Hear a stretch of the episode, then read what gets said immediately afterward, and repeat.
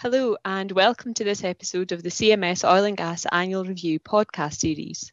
In this series, we're discussing the latest development in English oil and gas law and what they mean for the industry. My name is Valerie Allen. I'm a partner in our specialist energy disputes team, and I'm joined today by Judith Aldersey-Williams and Graham Clubley, who are both partners in our oil and gas team. And we're talking specifically about some recent cases on transportation and processing agreements and how those are properly interpreted in arrangements that last over many years. Judith, would you like to start by describing the first case that we're going to look at? Yes, so we're going to start by talking about Apache North Sea Limited versus Ineos FPS Limited, which is a case that arose out ultimately, I suppose, of the sale by BP of the Forties field to Apache back in 2003. BP at that point retained the Forties pipeline system and so needed to put in place a transportation agreement to allow Forties to keep shipping production through the pipeline system. Subsequently, BP sold the Forties pipeline system to Ineos.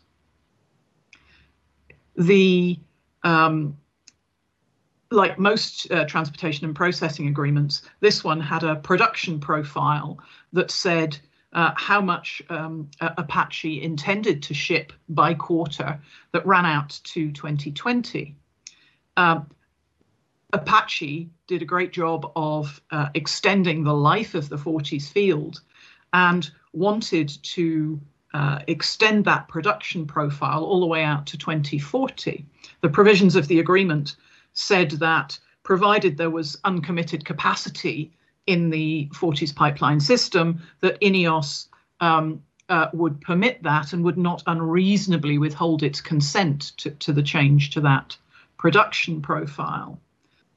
When approached, however, INEOS said that the only basis on which they were prepared to extend the production profile was if the tariff under the agreement was significantly raised, which they said was reasonable to compensate them for the large investment they were making in extending the life of the FPS. So the question was, fundamentally, was it reasonable of INEOS to require an increase to the tariff as a condition for allowing this extension to the, effectively, to the production profile under the agreement? The case law about the giving of consent, a lot of it relates to landlord and tenant cases, and those principles have been applied subsequently to consent in other circumstances. So the court in this case looked at those precedents and extracted some key principles from them, which included that you can't look at that consent clause in isolation. You have to look at it in the context of the agreement as a whole, and that it won't usually be reasonable for a landlord to impose a condition which is either unrelated to the consent provision or which has the effect of increasing the rights that the landlord enjoys under the lease, or in this case, the rights that INEOS enjoyed under the Transportation and Processing Agreement. However, having said that, it might be reasonable to give the landlord something, or the counterparty something they wouldn't already have under the contract, if that addresses a legitimate concern they have arising out of the request for consent. So, for instance, you can imagine in many cases a consent to assign. If the proposed assignee is a weaker financial covenant than the current counterparty, it would be reasonable for the person giving the consent to ask for some sort of guarantee or security in return for agreeing to that consent, even if the agreement didn't originally contain a guarantee or security. So applying those traditional principles in this case, the court held that INEOS's condition was not a reasonable one, because Apache was in a position where, under the agreement, they were effectively required to ship any production through the Forties pipeline system. and they had no ability to alter the terms of the tariff on a request for an extension. The contract already contained an escalation, which provision that applied to the tariff for however long the contract went on. And there were other provisions which protected INEOS in the event that the provision of the service to Apache was no longer economic. And in all those circumstances, the court concluded that it wouldn't be reasonable to allow INEOS to fundamentally change the commercial bargain of the contract, which was that they would provide a service at the tariff stated in the contract for as long as Apache had production that they wanted to ship, and there was capacity for that. So, thanks, Judith. That's one of the issues that we see coming up quite regularly in relation to transportation and processing agreements, the question of consents and how those should be given or when they can be withheld. Another issue that we see coming up increasingly as infrastructure gets older and the basin matures, Graham, is the question of moves from tariff to cost share arrangements. Would you like to outline for us the second case that we wanted to look at today? Sure. So I'm going to talk about the case involving TGTL, Teesside Gas Transportation Limited, and the owners of the CATS system. So TGTL entered into an agreement, which was referred to as the Capacity Reservation and Transportation Agreement, CRTA, with the CATS owners in 1990. It was a long-term agreement. It was to carry on for almost 30 years to 2018. And the agreement entitled TGTL to a certain amount of capacity in the CATS gas pipeline system through to October 2018. TGTL was then able to sell that capacity to shipper fields, fields tied back to the CATS system. And for that reason, it's been described as creating a pipe within a pipe arrangement. The agreement provided for TGTL to pay CATS at a fixed transportation fee through until 2013. And then from 2013 to 2018, the tariff would change to a cost share regime. And the dispute was to do with the calculation of the cost share tariff payable by TGTL in those later years. So TGTL was to pay a share of the CATS owners' costs in running the system. So that was their OPEX, extraordinary OPEX, and CAPEX, plus a 15% markup to give the CATS owners a profit element. The applicable share was TGTL's capacity reservation rate as a percentage of the CATS capacities, and those terms are quite important as you look at the case.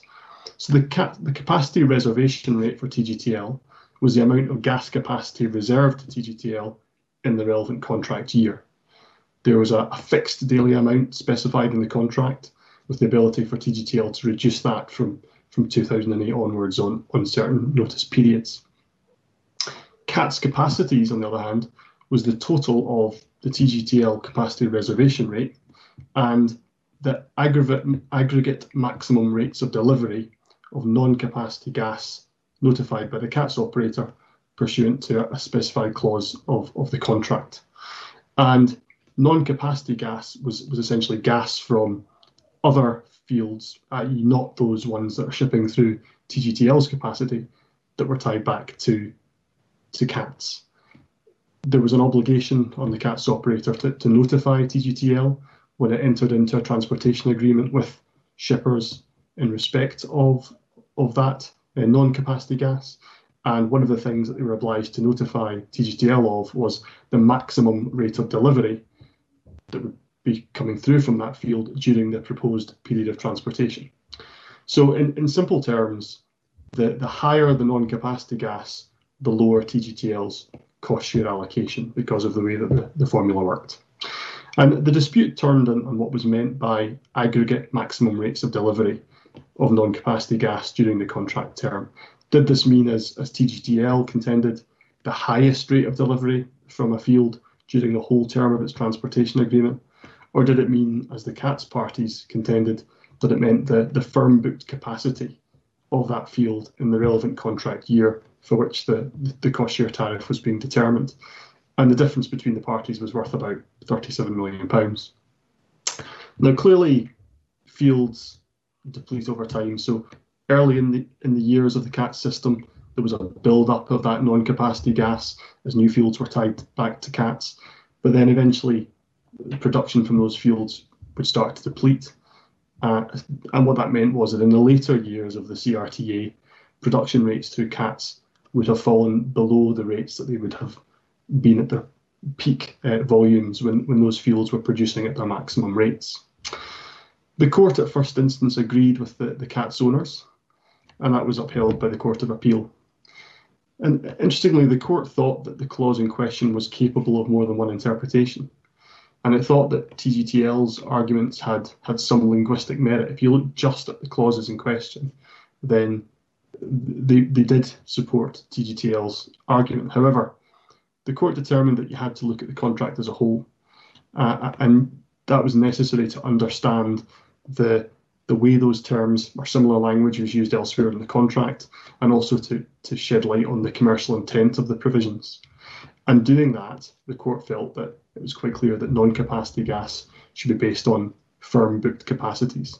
What that meant was that non-capacity gas volumes used in the calculation were much lower because they weren't the peak delivery rates, and that meant that TGTL's cost share was higher. What was relevant to the court's determination? Well, as originally drafted, the CATS operator was to provide regular updates to the information that it initially notified in respect of new fields coming through CATS. And there was nothing in the contract to prevent the CATS operator notifying changes to the maximum rate of delivery. So the contract seemed to envisage that number, the maximum rate of delivery, may change over time. And the court felt that was inconsistent with TGTL's position that it was always going to be the peak delivery rate for each field coming through the system. Also, there was very similar language used elsewhere in the contract.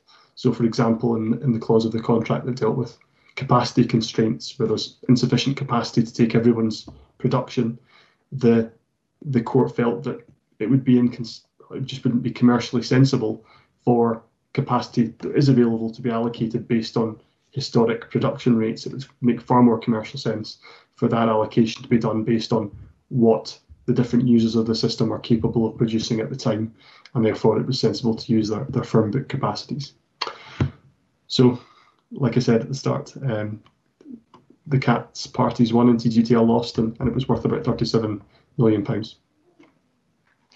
Thanks, Graham. So we've got two decisions there which, I suppose on one view, turn very closely and look very carefully at the precise language of the contracts that are being disputed and considered by the parties. But I wonder if there are any broader points that we think can be drawn from either or both of these decisions, in particular in the context of transportation and processing agreements that are often set up with the intention that they'll run over 10 or 20 or more years.